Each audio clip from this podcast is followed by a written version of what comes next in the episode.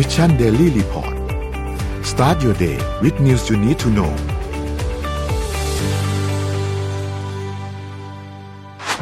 การเปลี่ยนแปลงเป็นทั้งวิกฤตและโอกาสสำหรับคนทำงานเพราะภาคธุรกิจในวันนี้กำลังเปลี่ยนสู่เกมชนิดใหม่ ที่เล่นยากขึ้น สนุก และท้าทายมากขึ้น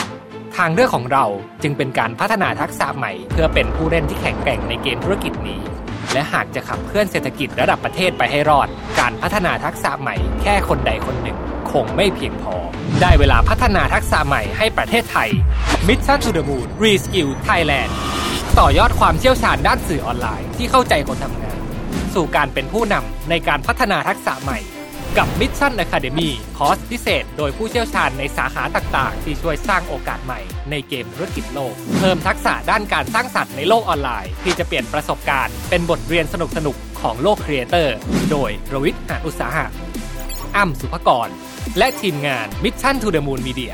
เตรียมรับชมการถ่ายทอดสด เปิดตัวโปรเจกต์ใหม่ ฟรี วันเสาร์ที่ 26 กุมภาพันธ์ 2022 เวลาหนึ่งทุ่มเป็นต้นไป ผ่านช่องทาง Facebook และ YouTube ติดตามรายละเอียดเพิ่มเติมได้ที่ mission to the moon co สวัสดีครับยินดีต้อนรับเข้าสู่ Mission Daily Report ประจำวันอังคารที่ 8 กุมภาพันธ์ 2565 นะครับ วันนี้คุณอยู่กับพวกเรา 3 คนตอน7โมงถึง8โมงเช้า สวัสดีพี่ปิ๊ก สวัสดีพี่เอ็มครับ สวัสดีครับ ครับ เราเริ่มต้นวันที่ 2 ของสัปดาห์กันนะครับ เดี๋ยวเราค่อยๆ อัปเดตเรื่องราวต่างๆ กันครับว่า มีอะไรเกิดขึ้นบ้างในช่วง 24 ชั่วโมงที่ผ่านมานะครับ เราไปเริ่มต้นกันอัปเดตตัวเลขการฉีดวัคซีนเหมือนเคยครับ ล่าสุดวันที่ 6 อันนี้คือวันอาทิตย์นะครับ เราฉีดวัคซีนไปได้ประมาณ 2 0 0 0 0 0 โดสนะครับ เป็นเข็มที่3เนี่ยประมาณ 15.6 ล้านนะครับ ก็เสาร์อาที่ก็ดรอปหน่อยนะครับ แต่ว่ายังไงก็ตามตอนนี้เข็มที่ 3 ฉีดได้แล้วนะครับก็อยากให้จองเข้าไปฉีดตัวเข็มที่3กันเยอะๆนะครับ และนอกจากนี้เนี่ยตอนนี้เรื่องของวัคซีนที่เป็นวัคซีนเด็ก กลุ่มเด็กอายุ5-11 ปีเนี่ย ก็เริ่มฉีดแล้วนะครับ เพราะฉะนั้นใครที่ที่บ้านมีเด็กเล็กนะครับ อายุ5ปีถึง11ปีเนี่ยสามารถจองเข้าไปฉีดได้แล้ว อันนี้กลุ่มทั่วไปก็จองได้แล้วนะครับ ก่อนก่อนหน้านี้เนี่ยเขาฉีดกลุ่มที่เป็นกลุ่ม7โรคเรื้อรังไปแล้วนะครับ ซึ่งก็ฉีดไปสัปดาห์หนึ่งฉีดไปประมาณ20,000คนนะครับ แต่ว่าตอนนี้เนี่ยก็เริ่มฉีดในกลุ่มที่เป็นกลุ่มทั่วไปแล้วนะครับ เริ่มต้นกันตั้งแต่เมื่อวานนี้วันที่7กุมภาพันธ์ที่ผ่านมานะครับ ซึ่งก็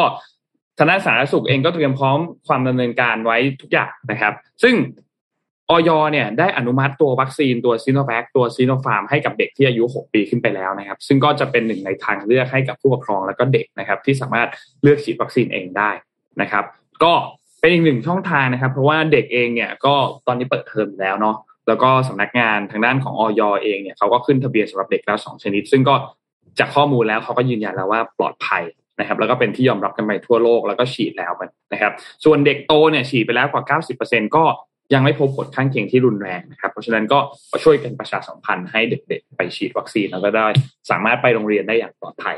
นะครับ ไปดูถัดไปครับ สถานการณ์ผู้ป่วยครับ ตอนนี้รวมๆแล้วเนี่ยอยู่ในโรงพยาบาล 92,000 นะครับ อยู่ในโรงพยาบาลปกติ 44,000 อยู่ในโรงพยาบาลสนามเกือบเกือบ49,000 นะครับ ผู้ป่วยอาการหนักอยู่ที่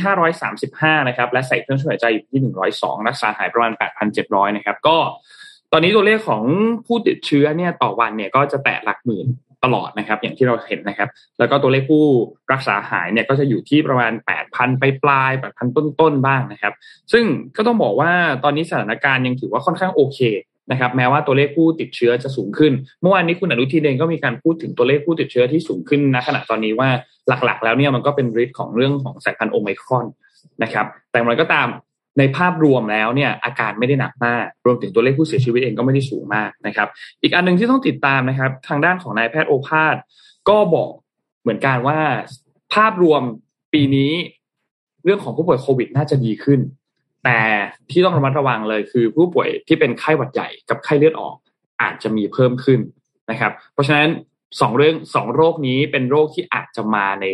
ปีนี้นะครับ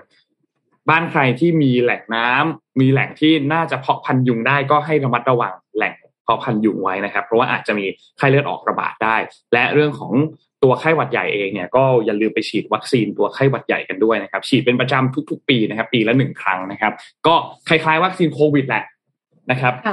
ต้องฉีด ทุกปีปีละหนึ่งครั้งนะครับ อย่างน้อยนะครับสำหรับเรื่องของวัคซีนไข้หวัดใหญ่นะครับเขาก็จะมามีการเตรียมพร้อมต่างๆ ในเรื่องของวัคซีนไข้หวัดใหญ่ก็จริงๆไปได้ทุกโรงพยาบาลเลยครับฉีดวัคซีนไข้หวัดใหญ่นะครับ แล้วก็อย่าลืมนะครับว่ามันไม่เหมือนกันนะครับ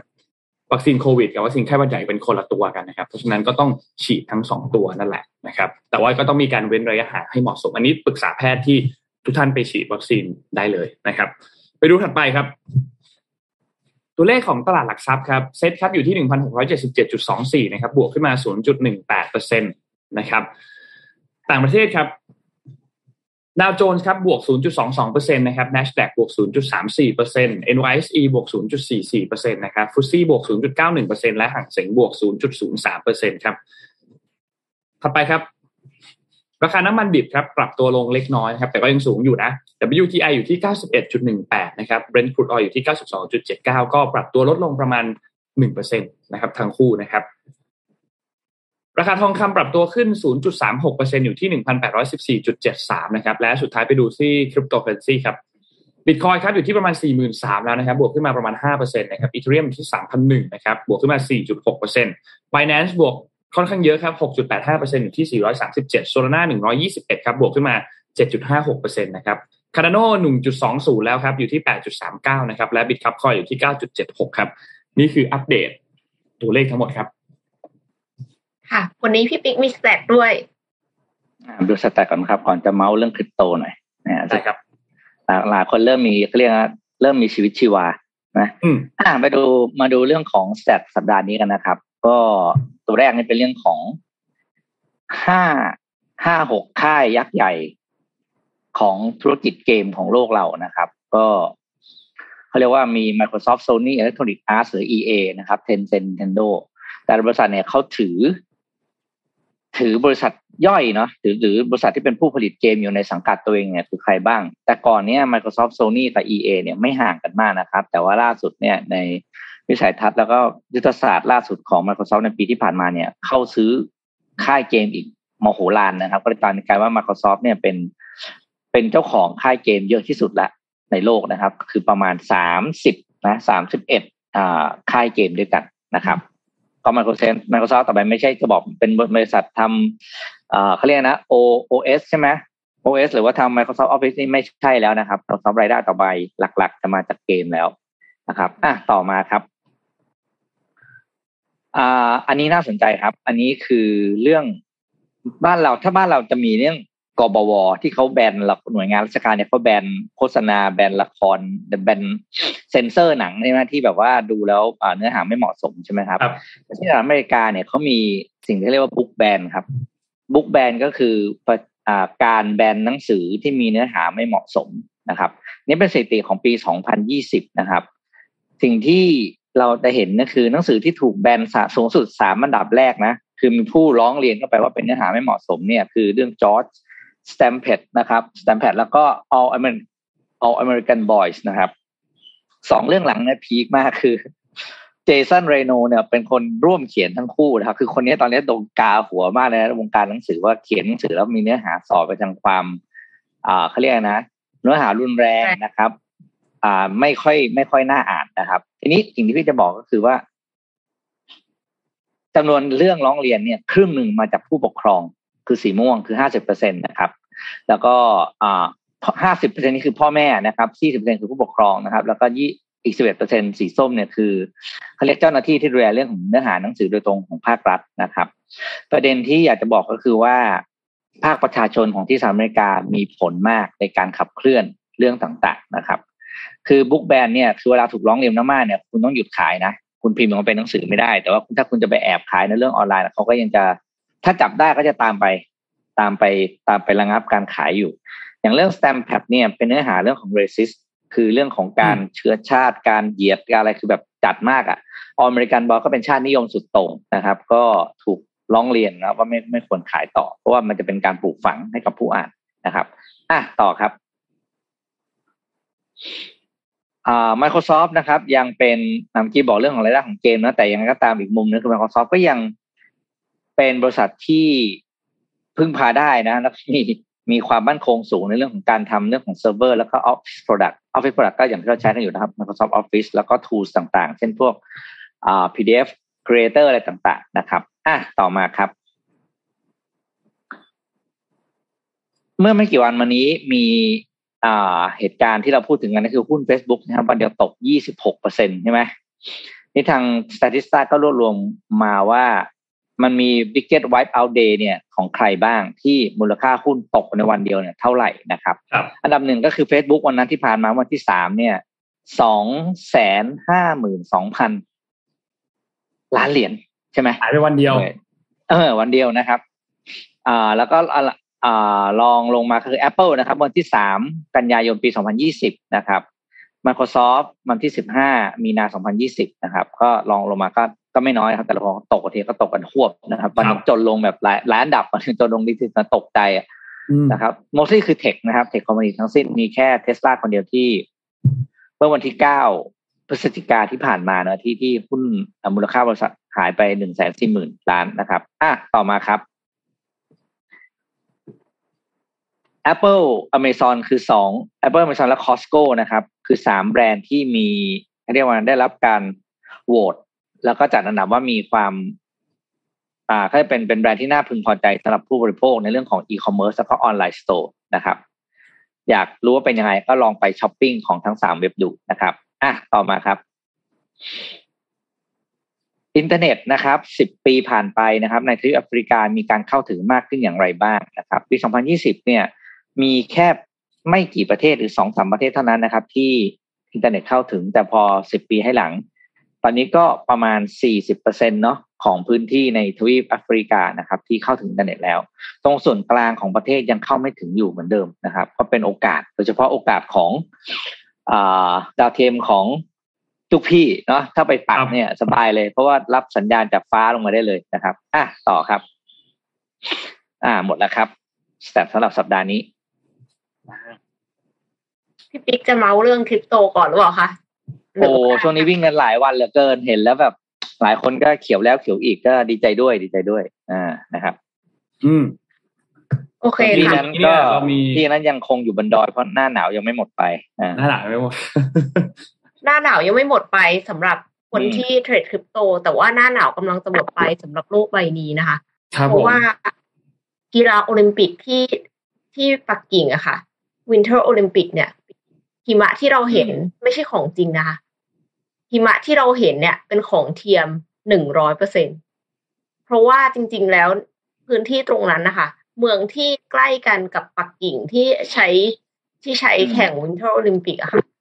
แทบจะเป็นที่ที่แบบคือฝนไม่ตกอะไม่มีหิมะตก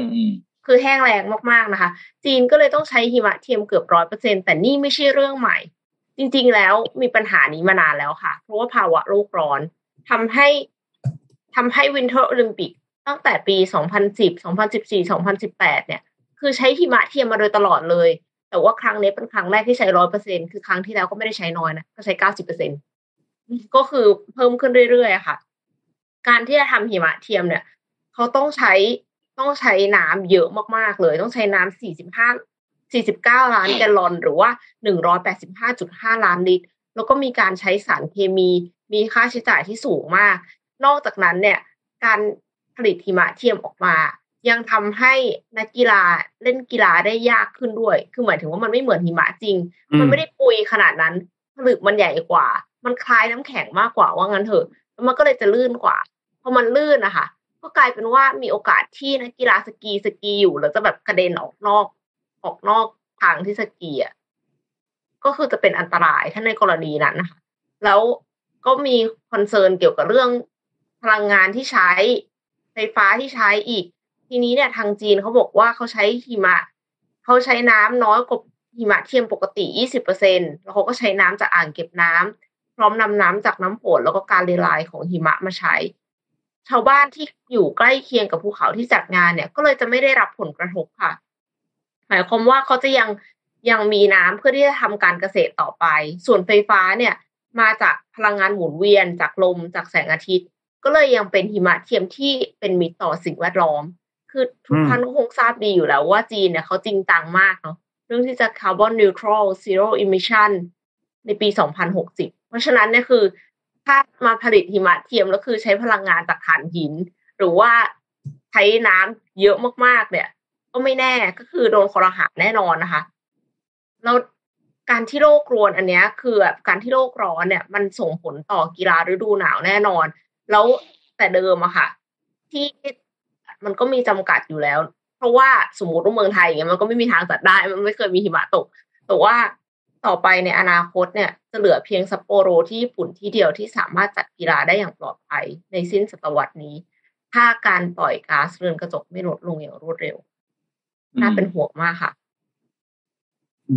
มนนเพิ่งรู้แล้วเนี่ยว่าเขาต้องทำหิมะเทียมอะเพิ่งเพิ่งรู้เหมือนกันเออหนูเพิ่งรู้หนูเพิ่งรู้ ตอนแรกไม่รู้นะนึกว่าแบบว่าเพราะว่าลองเช็คอุณหภูมิเช็คอะไรตรงนั้นมันก็เอออุณหภูมิมันก็ต่ำอยู่แล้ว แต่ไม่นั่นไม่ไม่รู้ว่าต้องทำแบบ ต้องทำหิมะเทียมแบบนี้เลยแล้วหิมะเทียมอะมีมาหลายสิบปีแล้วใน ski resort เขาใช้อยู่แล้ว เพราะว่าคือไม่อย่างนั้นระยะเวลาที่คนไปเที่ยว ski resort จะสั้นมาก เขาก็เลยต้องมีการใช้หิมะเทียม แต่แน่นอนว่าถ้าใช้ในช่วง summer เลยมันก็คงละลายหมดคงใช้ไม่ได้ ดังนั้นก็คือถ้าอุณหภูมิแบบมันกึ่งกึ่งอยู่อย่างเงี้ยค่ะทำเสร็จแล้วมันยังอยู่ได้มันยังอยู่ยังคงสภาพตรงนั้นได้ใช่แต่ว่ามันลื่นกว่า มันมันไม่ได้แบบปุยปุยลมแล้วไม่เจ็บอะไรเงี้ย คือถ้าเป็นหิมะที่แบบเพิ่งตกใหม่ๆอะลมแล้วจะไม่ค่อยเจ็บแต่ว่าถ้าเป็นหิมะที่ตกมานานแล้วอะมันก็จะทับถมกันแล้วก็จะเป็นน้ำแข็ง เข้าใจว่าลักษณะของหิมะเทียมก็อาจจะใกล้เคียงกันนะคะครับจะทำให้ลื่นกว่าดังนั้นน่ะ ก็จะเล่นได้เร็วกว่า เร็วกว่า แต่ว่าโอกาสพลาดมันก็จะเยอะ อ่าเราพามาดูต่อครับ เรื่องเกาหลีครับ เกาหลีเหนือมีเรื่องหนึ่งน่าสนใจครับ เกี่ยวกับจริงๆเกี่ยวกับคริปโตเคอเรนซีด้วยเหมือนกันนะครับคือมันมีรายงานฉบับหนึ่งของ UN ครับ สหประชาชาติเนี่ยนะครับเขาออกมาบอกบอกว่า ทางด้านทีมสืบสวนของ UN เนี่ยเขาไปตรวจข้อมูลมาแล้วเขาพบว่ามีการโจรจาโจรกรรมข้อมูลที่เป็นสกุลเงินดิจิตอลหรือว่าคริปโตเคอเรนซีคือพูดง่ายๆคือโจรกรรมคริปโตเคอเรนซีไปเนี่ยรวมกันเนี่ยหลายล้านดอลลาร์สหรัฐนะครับณข้อมูลที่เขามีอยู่เนี่ยมีมูลค่ารวมประมาณ 50 ล้านดอลลาร์สหรัฐ ในช่วงปี 2020 ถึงปี 2021 นะครับ ซึ่งมันน่าสนใจตรงนี้ครับ ทางด้านของรายรายงานอันนั้นเนี่ยระบุบอกว่าการโจมตีเหล่านี้ที่ขโมยสกุลเงินดิจิตอลเหล่านี้ไปเนี่ย มันเป็นแหล่งเงินทุนที่นำไปพัฒนาพวกโครงการระเบิดนิวเคลียร์โครงการขีปนาวุธของรัฐบาลเกาหลีเหนือ โดยตอนนี้เนี่ยมีอย่างน้อยสามแห่งที่เป็นตลาดแลกเปลี่ยนสกุลเงินดิจิตอลที่เป็นเป้าหมายของการโจมตีเนี่ยก็จะมีในทวีปอเมริกาเหนือในยุโรปแล้วก็ในเอเชียนะครับ ซึ่งต้องบอกว่า รายงานอันนี้เนี่ยนะครับอ้างอิงงานศึกษาจากบริษัทรักษาความปลอดภัยที่ชื่อว่า c h a n a l y s i s นะครับตีพิมพ์เมื่อเดือนที่แล้วนะครับแล้วก็บอกว่าเกาหลีเหนือเนี่ยทำเงินจากสกุลเงินดิจิทัลได้สูงถึง 400 ล้านดอลลาร์ในปีที่ผ่านมาคือปี 2021 นะครับและนอกจากนี้ก่อนหน้านี้ในปี 2019 เนี่ย UN ก็เคยรายงานไว้ครั้งหนึ่งแล้วนะครับ ว่าเกาหลีเหนือรวบรวมเงินทุนได้ 2,000 ล้านดอลลาร์สหรัฐสำหรับโครงการอาวุธที่มีที่มีอนุภาพทำลายล้างสูงผ่านทาง โจรกรรมทางไซเบอร์ขั้นสูงนั่นนะครับ ซึ่ง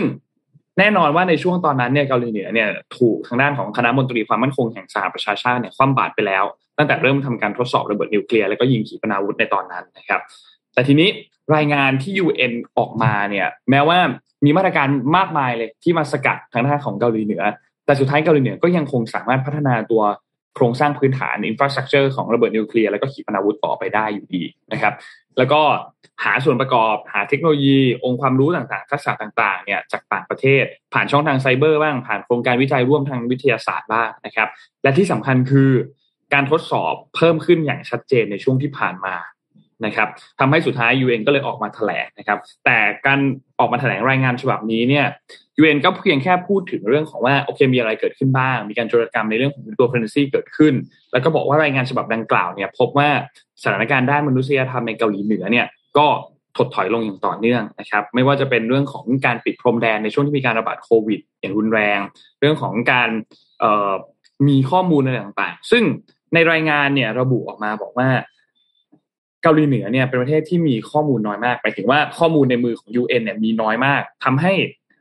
จะไปประเมินว่ามีการแทรกแซงจากต่างประเทศไหม มีการแทรกแซงอะไรเกิดขึ้นบ้างเนี่ยประเมินค่อนข้างยากนะครับ แล้วก็ในประเทศเกิดความทุกข์ยากอะไรมากน้อยแค่ไหนเนี่ยมันก็ประเมินค่อนข้างยาก เราก็จะเห็นข่าวแค่จากสื่อหลักของเกาหลีเหนืออย่างเดียว ยกตัวอย่างเช่นเรื่องของปัญหาปากท้องต่างๆ ที่เกาหลีเหนือมีนะครับ เรื่องของปัญหาการขาดแคลนอาหารต่าง ที่เกาหลีเหนือกำลังเผชิญอยู่ในช่วงปีสองปีที่ผ่านมานะครับ แต่ก็ยังไม่สามารถประเมินสถานการณ์อย่างแบบแม่นยำได้ แต่นั่นแหละเป็นข้อมูลที่ชี้ชัดว่าแหล่งเงินทุนอันหนึ่งที่สำคัญมากๆของเกาหลีเหนือเนี่ยก็มาจากการโจมตีทางไซเบอร์ที่มุ่งเป้าไปที่สถาบันทางการเงินบริษัทคริปโตเคอเรนซีต่างๆ บริษัท Exchange ที่เป็นแลกเปลี่ยนคริปโตเคอเรนซีหลายแห่งนะครับ แล้วก็นำเงินเหล่านี้ไปสนับสนุนโครงการขีปนาวุธแล้วก็นิวเคลียร์นะครับ อืมตรงนี้มันไปกล่าวหาเขานี่น่ากลัวนะเนี่ยถ้าแบบนี่คือเขาบอกเฮ้ยมากล่าวหา ผมได้ไง ผมไม่ยอมผมยิงจรวดเลยนะทำไงวะเนี่ยใช่ อันนี้น่ากลัวมากนะเพราะว่าการที่ UN เผยแพร่รายงานฉบับนี้ออกมาเนี่ย อืมเขาเขาก็ต้องคิดแล้วอะว่ามันมีกระทบอะไรบ้างเขาก็ต้องคิดคิดมาแล้วเลยแหละ อืมน่ากลัวครับโอ้ เออน่ากลัวจริงน่ากลัวจริงอันนี้เป็นข้อเป็นข้อมูลที่ค่อนข้างหนักเลยนะพออืม พอพออันออกมาอ่าในพี่มีตัวเลขเศรษฐกิจที่อเมริกามาเล่าให้ฟังว่า ปีนี้คาดการณ์ว่าจะเป็นอย่างไรนะครับก็ CNBC นะครับ เปิดเผยข้อมูลการคาดมันตัวนี้อันนี้เล่าฟังเฉยๆไม่มีไม่มีรูปประกอบเลยนะครับ อ่าไม่ต้องตกใจแต่ ทาง CNBC ได้ออกมาเปิดเผยตัวเลขคาดการณ์สหรัฐอเมริกาปีนี้นะครับ เพราะว่าปีที่แล้วร้อนแรงมากนะเศรษฐกิจอเมริกานะครับ ในปี 2021 เนี่ย ต้องบอกว่าเป็นปีที่มีอัตราการเติบโตของเศรษฐกิจสหรัฐอเมริกาสูงที่สุดเป็นอันดับสองตลอดกาลเลยนะ อันดับหนึ่งคือปี 1984 นะครับ ปี 1984 ก็เป็นปีที่มีหลาย ๆ เหตุการณ์เกิดขึ้นในในในปีนั้นนะครับ ปี 2021 ที่ผ่านมาเป็นอันดับสองโดย GDP สหรัฐสรุปเนี่ยปิดอยู่ที่ 5.7เปอร์เซ็นต์ นะครับ แต่ว่าภาพนั้นเนี่ย มันจะไม่ carry on มาที่ปี 2022แหละ เพราะว่าในปี 2021 เนี่ย มันมา มันมาพีคจริงๆตอนโค้งสุดท้ายของปีนะครับ ก็คือเดือนตุลาถึงธันวาปีที่แล้วเนี่ย GDP สหรัฐพุ่งสูงไปถึง 6.9เปอร์เซ็นะครับ ทีนี้ถามว่าอะไรคือปัจจัยที่ทำให้ปีนี้การโต GDP ไม่น่าจะเท่าเดิมนะครับ จากหลาย ๆสำนักออกมาคาดการ ปรับตัวเลขกันของเราบ้านเราก็มีหลายสำนักนะมีธนาคารประเทศไทยมีสภาพัฒน์มีนู่นนี่นั่นของเขาก็มีเหมือนกัน คนแรกแอตแลนตาเฟดนะครับ ก็คือธนาคารกลางของรัฐแอตแลนตานะครับบอกว่า GDP ปีนี้ของสหรัฐเนี่ย ในปีใน quarter หนึ่งของปีนี้เนี่ย บวกแค่ศูนย์จุดหนึ่งเปอร์เซ็นเท่านั้นนะครับ แล้วก็ทั้งปีเนี่ยจะอยู่ที่ประมาณสามจุดสองเปอร์เซ็นเนื่องจากอ่าปีที่แล้วเติบโตเยอะแล้วนะครับ แล้วก็ มันเป็นการ build up stock เพื่อปั๊มยอดขายในช่วง quarter สุดท้ายของปี เพราะฉะนั้นปีนี้เนี่ยไม่มี sentiment อะไรจะมากระตุ้นสภาพเศรษฐกิจสหรัฐให้เติบโตได้ต่อเนื่องนะครับ แล้วก็ส่วนของอีกหน่วยงานหนึ่งนะครับ ก็คือ Goldman Sachs นะครับ Goldman Sachs ก็เป็นสถาบันการเงินที่เรารู้จักกันดีนะครับเขาบอกว่า quarter แรกของสหรัฐอเมริกาปีนี้เนี่ย GDP outlook ถึงประมาณ 0.5เปอร์เซ็นลดลงจากที่เขาเคยคาดการไว้ที่ 2เปอร์เซ็ นตนะครับ คือหายไปหายไปเหลือหนึ่งในสี่เองนะของที่จะเติบโตนะครับ แล้วก็ฟูเยียเนี่ยทั้งปีคาดการว่าจะบวกแค่3.2จากที่เคยคาดการไว้3.8นะครับ แล้วก็สุดท้าย Bank of America ครับ บอกว่าลดเป้าการเติบโตของไตรมาสแรกเนี่ยจาก4%เหลือ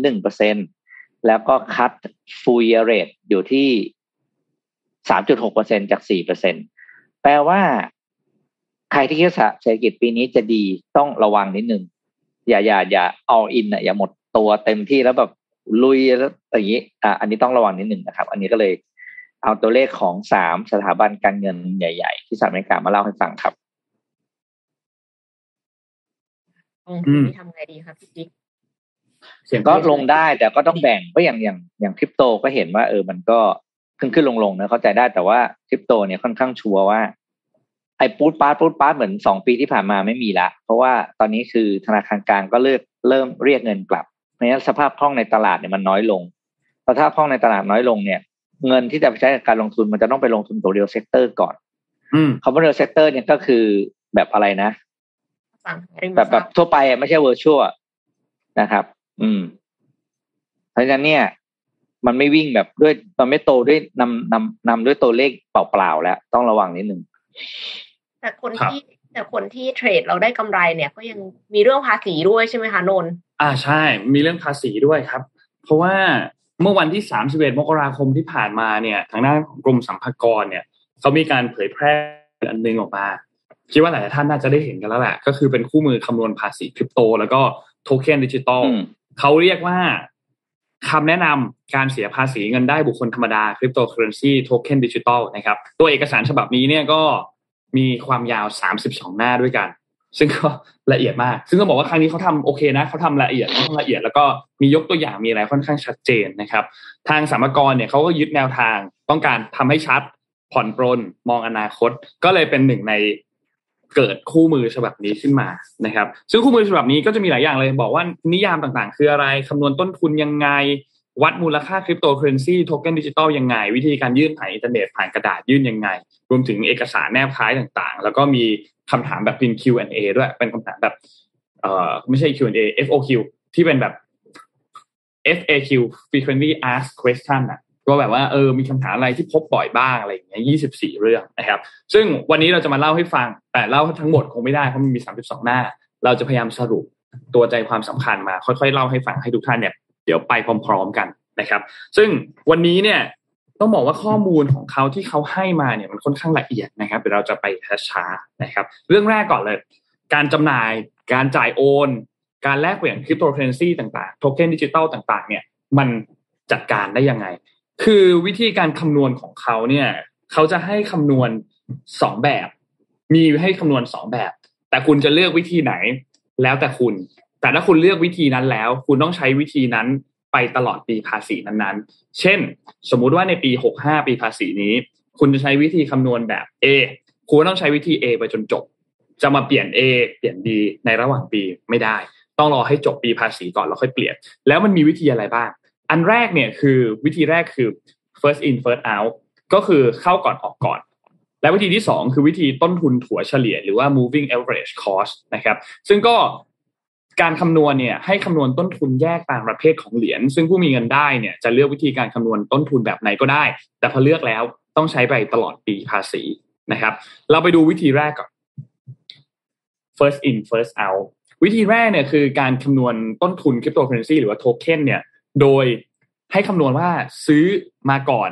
จะขายออกไปก่อน ก็คำนวณเป็นตามลำดับไปเลย จึงเป็นผลให้รายการตัวคริปโตเคอเรนซีต่างๆเนี่ยที่เหลืออยู่ณวันสุดท้าย จะเป็น ตัวที่ซื้อมาหลังสุด ฟังแล้วอาจจะงงแต่เราไปดูยกตัวยกตัวอย่างวิธีการคำนวณครับยกตัวอย่างวิธีการคำนวณครับ ในตารางอันนี้เนี่ย ไม่แน่ใจในสไลด์มีตารางไหมแต่สมมุติว่าใน A อะมีโอเค นาย A เนี่ย ซื้อคริปโตเคอเรนซีปีนี้เนี่ยปีหกสี่ปีที่แล้วปีหกสี่เนี่ยสามครั้ง ซื้อครั้งแรกสิบเหรียญมูลค่าเหรียญละยี่สิบาท ซื้อครั้งที่สองซื้อมาห้าเหรียญ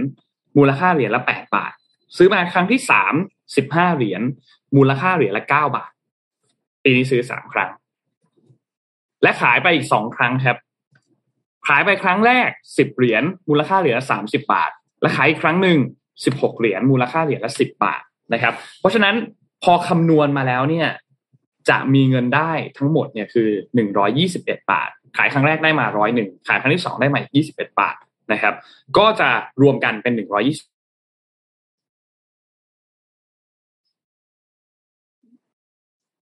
อ่า ไม่แน่ใจว่านนนนค้างหรือเปล่าคะ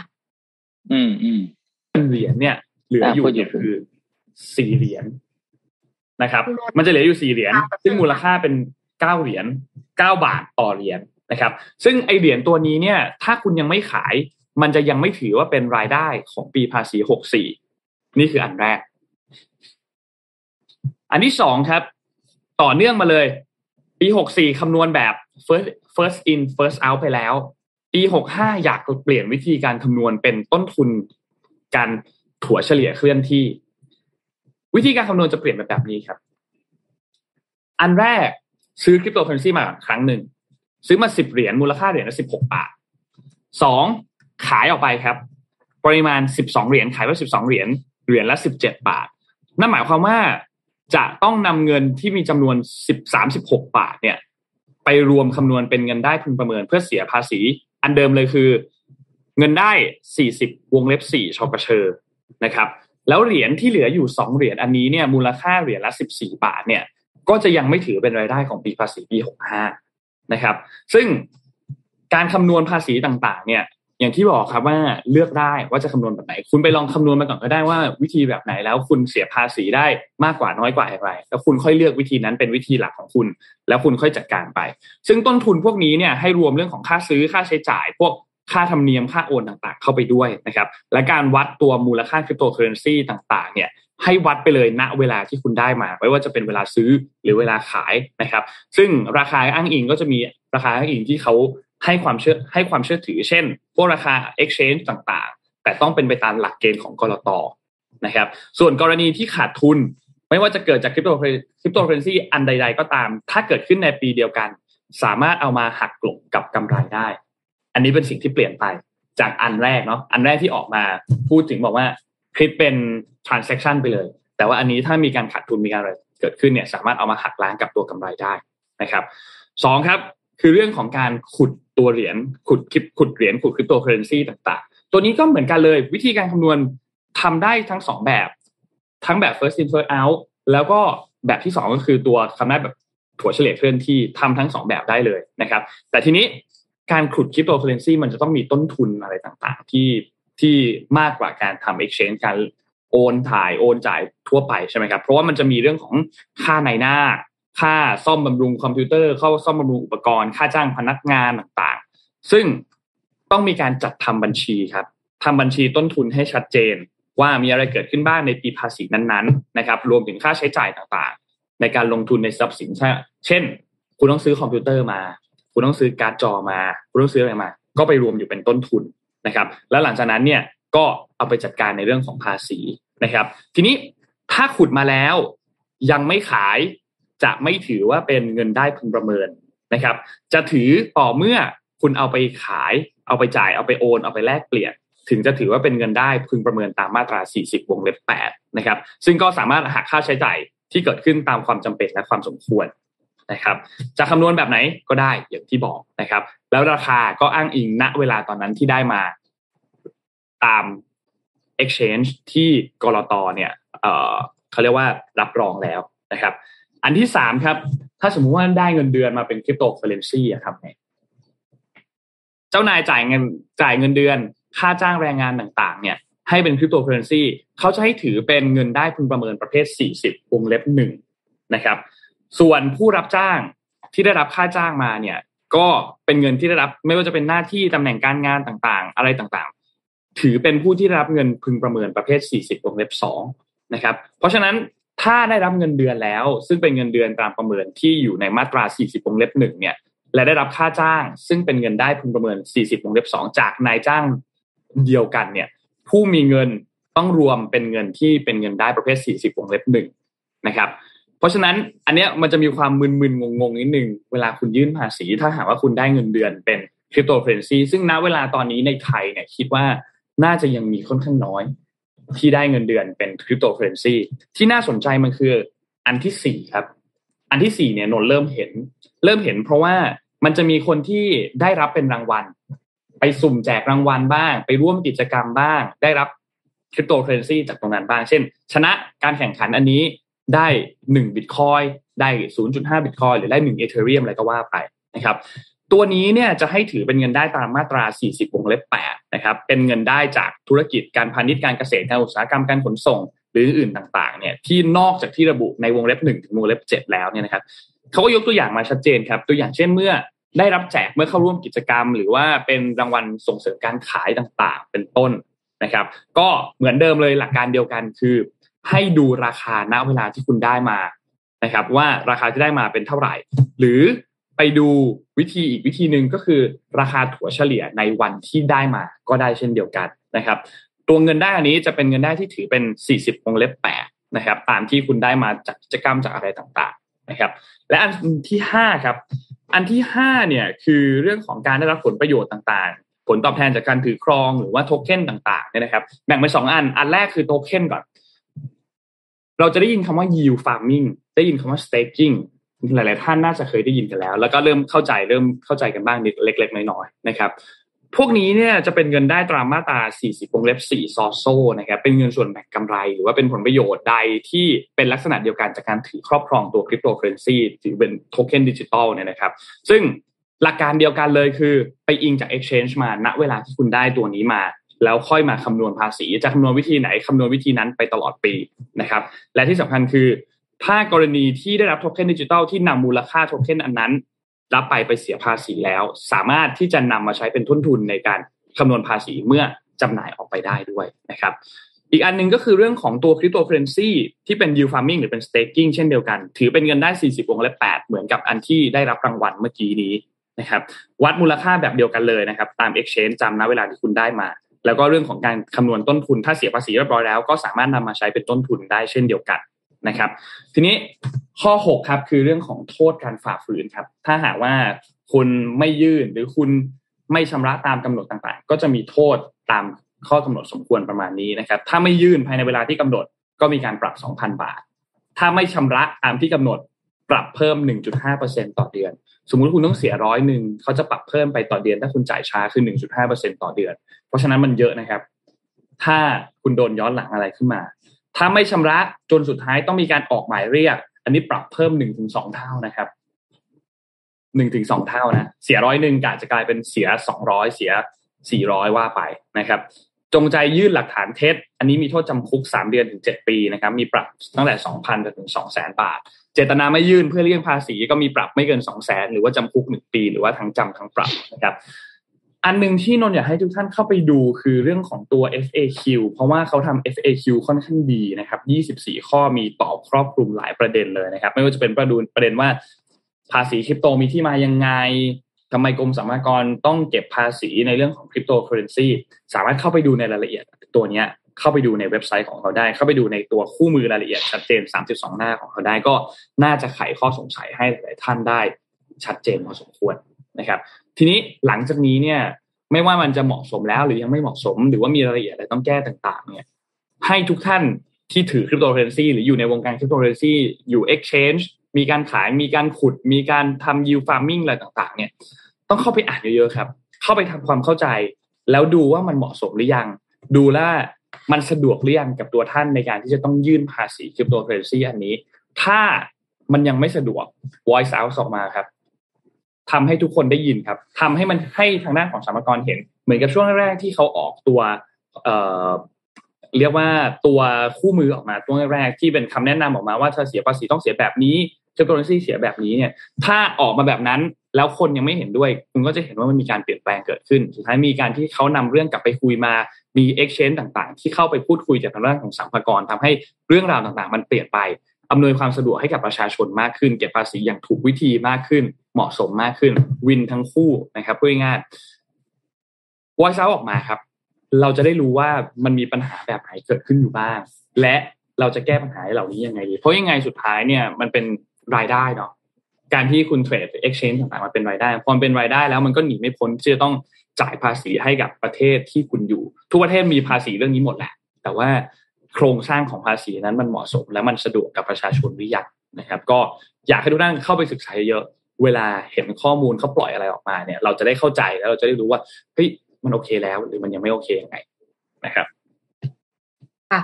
ก็เป็นเรื่องที่ต้องปรับตัวกันไปนะคะ คืออันเนี้ยก็เห็นใจเห็นใจทุกฝ่ายเนาะคือเห็นใจคนทำงานด้วยนึกถึงคนทำงานราชการที่เขาจะต้องมานั่งศึกษาความรู้เกี่ยวกับคริปโตเคอเรนซีลึกขนาดนี้ทั้งทั้งที่ตัวเองอาจจะไม่ได้ลงทุน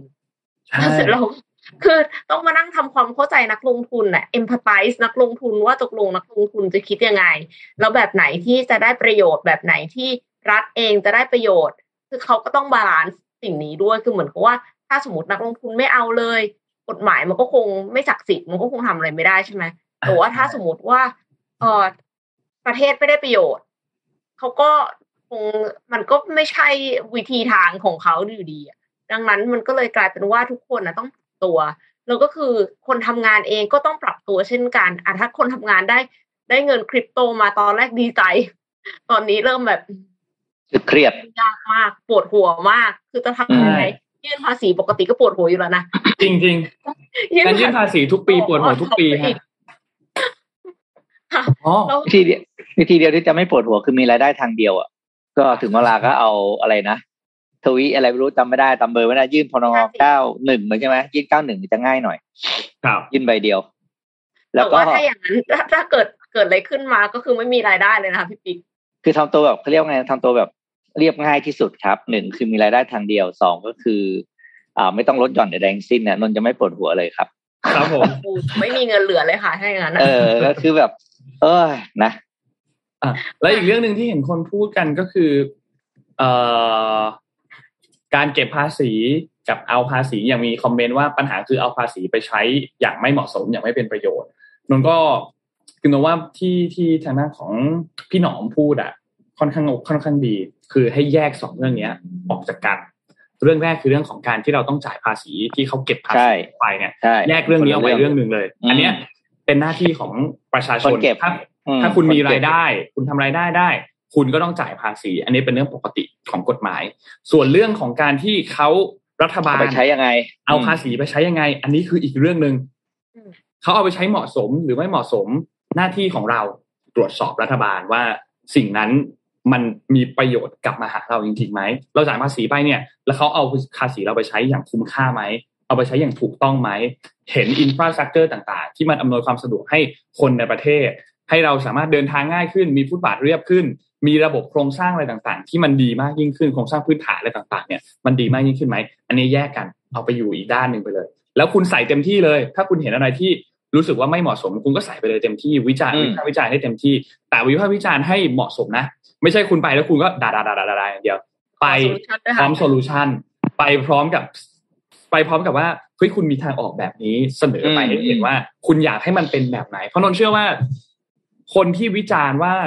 รัฐบาลใช้ภาษีเหมาะสมหรือไม่เหมาะสมยังไงเขาก็อยากเห็นการใช้ภาษีนั้นถูกนำไปใช้แบบคุ้มค่านั่นแหละ อืม อืม เพราะฉะนั้นก็ช่วยกันครับ จ่ายภาษีจ่ายไปทำตามหน้าที่ของประชากร วิจารณ์ วิพากษ์วิจารณ์ว่ารัฐบาลใช้ภาษีเหมาะสมไหมวิพากษ์วิจารณ์ไปเป็นหน้าที่เหมือนกันค่ะนอกนั้นเราก็นอกนั้นก็เป็นหน้าที่ของคนเป็นเรื่องของคนที่เขาเอาไปใช้แล้วเขาจะมีจิตสำนึกหรือเปล่า อันนี้ใช้คำนี้เลยว่าเขาเห็น เห็นว่าสิ่งที่เขาสิ่งที่เขาทานั้นถูกต้องหรือไม่ อืม อืม แล้วก็ทำได้สุดๆก็แค่นั้นแหละ เราก็ต้องทำหน้าที่ของเราเนาะแล้วเสร็จแล้วเขาก็ต้องทำหน้าที่ของเขา ถ้าเขาไม่ทำหน้าที่ของเขา เราก็ต้อง voice out ออกมา ว่าคุณไม่ทำหน้าที่ของคุณคุณทำหน้าที่ของเราจ้างรัฐบาลอยู่นะครับ เราเป็นนายเราเป็นนายจ้างนะครับ รัฐบาลเป็นนายจ้างของเรานะใช่ครับ ประชาชนเป็นนายจ้างถูกต้อง ค่ะ ทีนี้เนี่ยประชาชนเองเนี่ยก็มีหน้าที่ที่จะต้อง หาเงินเข้าตัวเองให้ได้ด้วยเนาะคือก็ต้องก็ต้องหารายได้เข้าตัวเอง แต่ว่าการที่เราจะยังมีรายได้อยู่เนี่ย แปลว่าเรายังมีทักษะบางอย่าง ที่สามารถสร้างคุณค่าให้กับให้กับบริษัท ให้กับนายจ้างได้ แต่ว่าทักษะหลายอย่างมันเปลี่ยนไปแล้วค่ะ เพราะว่าหลังจากโควิด -19 เนี่ยหูคนต้องปรับตัวเยอะมาก คือแต่เดิมเนี่ยอาจจะไม่เคย work remotely มาก่อนกลายเป็นต้อง work remotely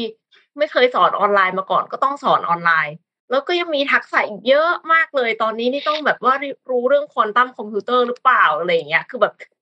คือต้องปรับตัวเยอะมากเลยค่ะ เมื่อวันศุกร์ที่ผ่านมาเนี่ย Mission to the Moon ก็เลยเปิดตัว project ใหญ่ของปี 2022 ไปค่ะ กับ concept พิเศษที่ชื่อว่า Reskill Thailand เพราะว่าตระหนักถึงการเปลี่ยนแปลงของโลกทั้งวันนี้และในอนาคต ซึ่งจะส่งผลกระทบต่อคนทำงานอย่างแน่นอนค่ะ อย่างที่เราเริ่มเห็นกันว่าธุรกิจทุกภาคส่วนเนี่ย เริ่มฟื้นฟูตัวเองกันแล้ว เกือบทุกที่ก็มองหาคนที่มีทักษะใหม่ ๆ ที่จะตอบโจทย์และก็ขับเคลื่อนในวันนี้ได้ เมื่อทักษะเก่าไม่เพียงพออีกต่อไป วันหนึ่งคนทำงานก็จะต้องการทักษะใหม่ ที่ตอบรับการเปลี่ยนแปลงเหล่านี้ค่ะ Mission to the Moon ก็เลยอยากมีส่วนช่วยเติมเต็มความรู้ แล้วก็แรงบันดาลใจในการพัฒนาทักษะใหม่ให้คนทำงาน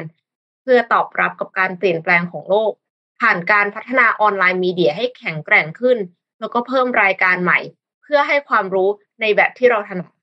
อย่างเช่น รายการ Mission to the Moon Metaverse ที่จะมาสรุปเรื่องน่ารู้ในโลกเสมือน ซึ่งกำลังอยู่ในความสนใจของคนทั้งโลกเลย หรือว่ารายการ Mission to the Moon Invest ที่จะพูดถึงเรื่อง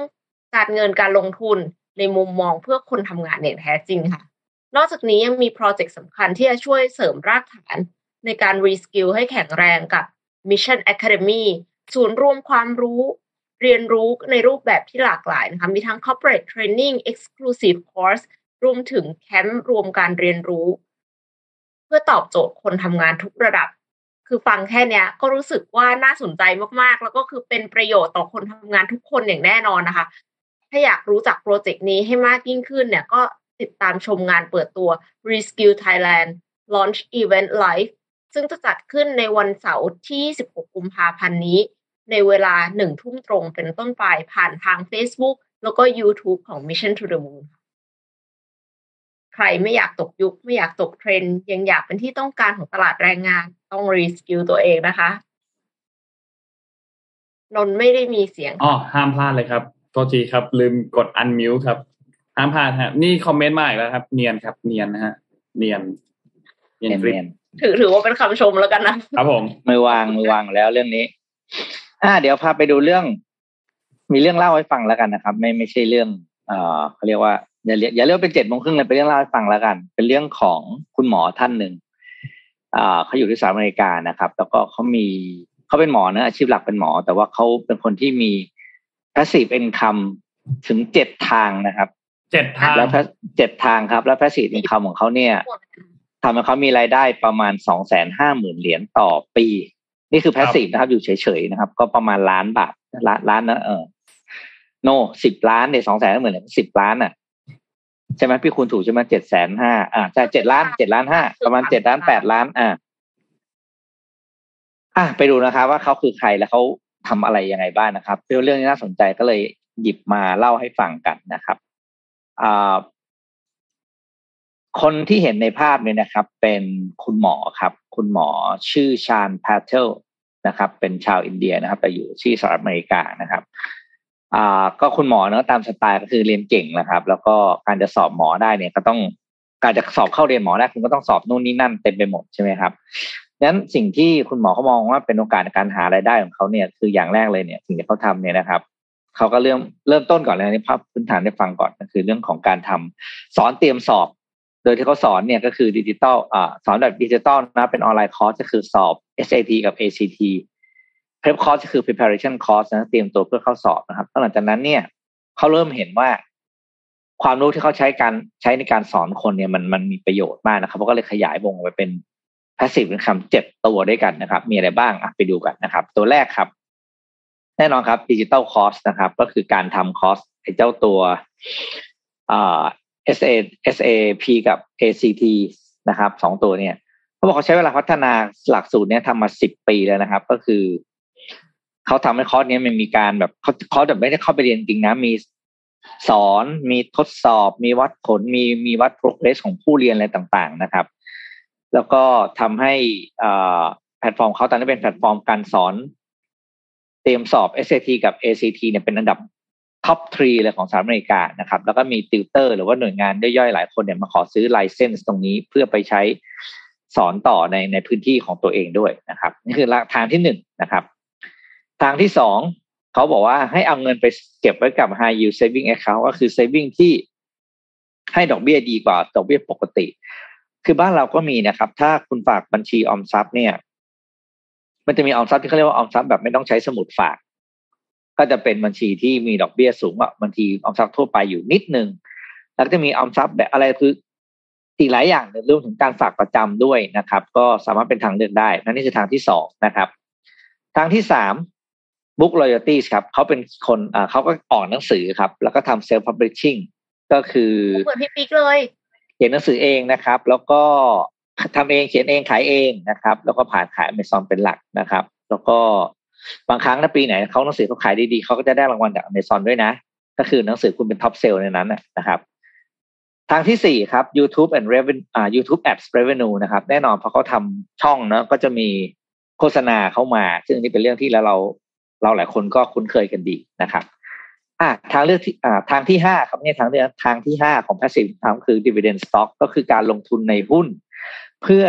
รับเงินปันผลนะครับ โดยเขาจะเน้นการลงทุนในหุ้นที่ความเสี่ยงต่ำและเขาเรียกว่าผลตอบแทนสูงนะครับ ซึ่งให้ผลตอบแทนอยู่ที่เฉลี่ยสองถึงเจ็ดเปอร์เซ็นตนะครับ อันนี้ก็จะเป็นแค่อย่างบ้านเราก็จะมีเยอะหุ้นที่แบบที่เขาเรียกหุ้นบลูชิพนะหุ้นที่เป็นแบบบริษัทก็ไม่ค่อยมีคู่แข่งแต่คู่แข่งน้อยอะหรือว่าชนะขาดไปแล้วอย่างเงี้ยครับหุ้นอย่างง่ายอย่างหุ้นพูดได้เนาะ หุ้นธนาคารก็ถือผลตอบแทนสูงถูกไหมหุ้น OR หุ้น CPO หุ้น AOT พวกนี้หุ้นผลตอบแทนสูงทั้งนั้นแหละ เพราะว่าเป็นหุ้นที่การแข่งขันน้อยนะครับ แล้วก็เป็นเป็นเป็นเจ้าใหญ่ในตลาดนะครับ ทางเลือกที่หกครับ เราคุยไปนิดนึงแล้วนี่คือคริปโตเคอร์เรนซีนะครับ คนนี้เห็นไหมว่าคุณหมอเนี่ย ผลตอบแทนคริปโตอยู่ที่4.5ถึง7เปอร์เซ็นเท่านั้นนะครับ แล้วเขาลงเฉพาะ2ตัวคือบิตคอยน์อีเธอเรียมเขาไม่เล่นเหรียญซิ่งเลย เขาไม่ลุยในโทเค็นไม่ลงในอะไรที่เราอ่านอะชิบะคาร์ดานโนเอคือเขาไม่เอาเลยนะครับเขาเล่นแบบสองตัวหลักที่เป็นตัวเขาเรียกเป็นเป็นเป็นสองตัวหลักจริงๆเนาะเป็นเขาเรียก stable coin ใช่ไหมพี่เรียกเรียกก็ไปถูกไว้ไม่ใช่ค่ะไม่ใช่เออไม่ใช่คอยนี่เขาเรียกตัวหลักเออไม่ไม่ใช่คอยทุกทีอะคือเขาจะผลตอบแทนอยู่ที่สี่จุดห้าถึงเจ็ดเปอร์เซ็นต์เท่านั้น ข้อสุดท้ายครับเป็น alternative investment ก็คือ เอาลงทุนอีกส่วนหนึ่งนะครับ ไปจัดสรรในการลงทุนใน กองทุนอื่นๆนะครับพวก hedge fund หรือว่าลงทุนในส่วนของการสะสมงานซื้อขายงานศิลปะนะหรือของธุรกิจอื่นๆ ที่เป็นธุรกิจใหม่ๆนะครับรวมถึงเรื่องของ short term notes ก็พวกหุ้นกู้ระยะสั้นในพวกนี้ด้วยนะครับ ที่อยู่นอกเหนือตลาดหลักทรัพย์ นี่คือเจ็ดแนวทางที่คุณสามารถมี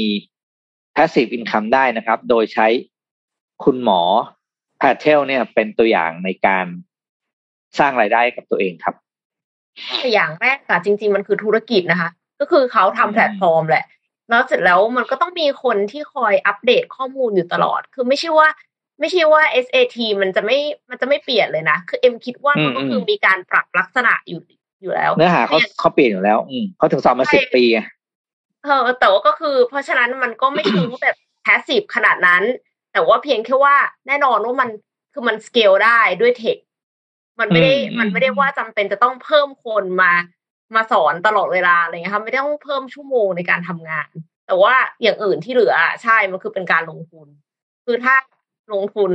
ศึกษาข้อมูลดี โอกาสที่จะประสบความสำเร็จ โอกาสที่จะทำให้เงินงอกก็ดี แต่ถ้าสมมติว่าเราไม่ได้ศึกษาข้อมูลมา แล้วเราลงไปยาวๆก็ไม่แน่เงินก็อาจจะหมดก็ได้อันนี้ก็การลงทุนมีความเสี่ยงค่ะ ไปเช็คดูว่ามีกันกี่ข้อแล้ว อ่า แล้วก็เดินตามร้อยให้ครบ อย่างน้อยต้องมีต้องมีต้องมีสามมีหลายข้อแล้วค่ะ เออพี่พี่เหรอเดี๋ยวเออพี่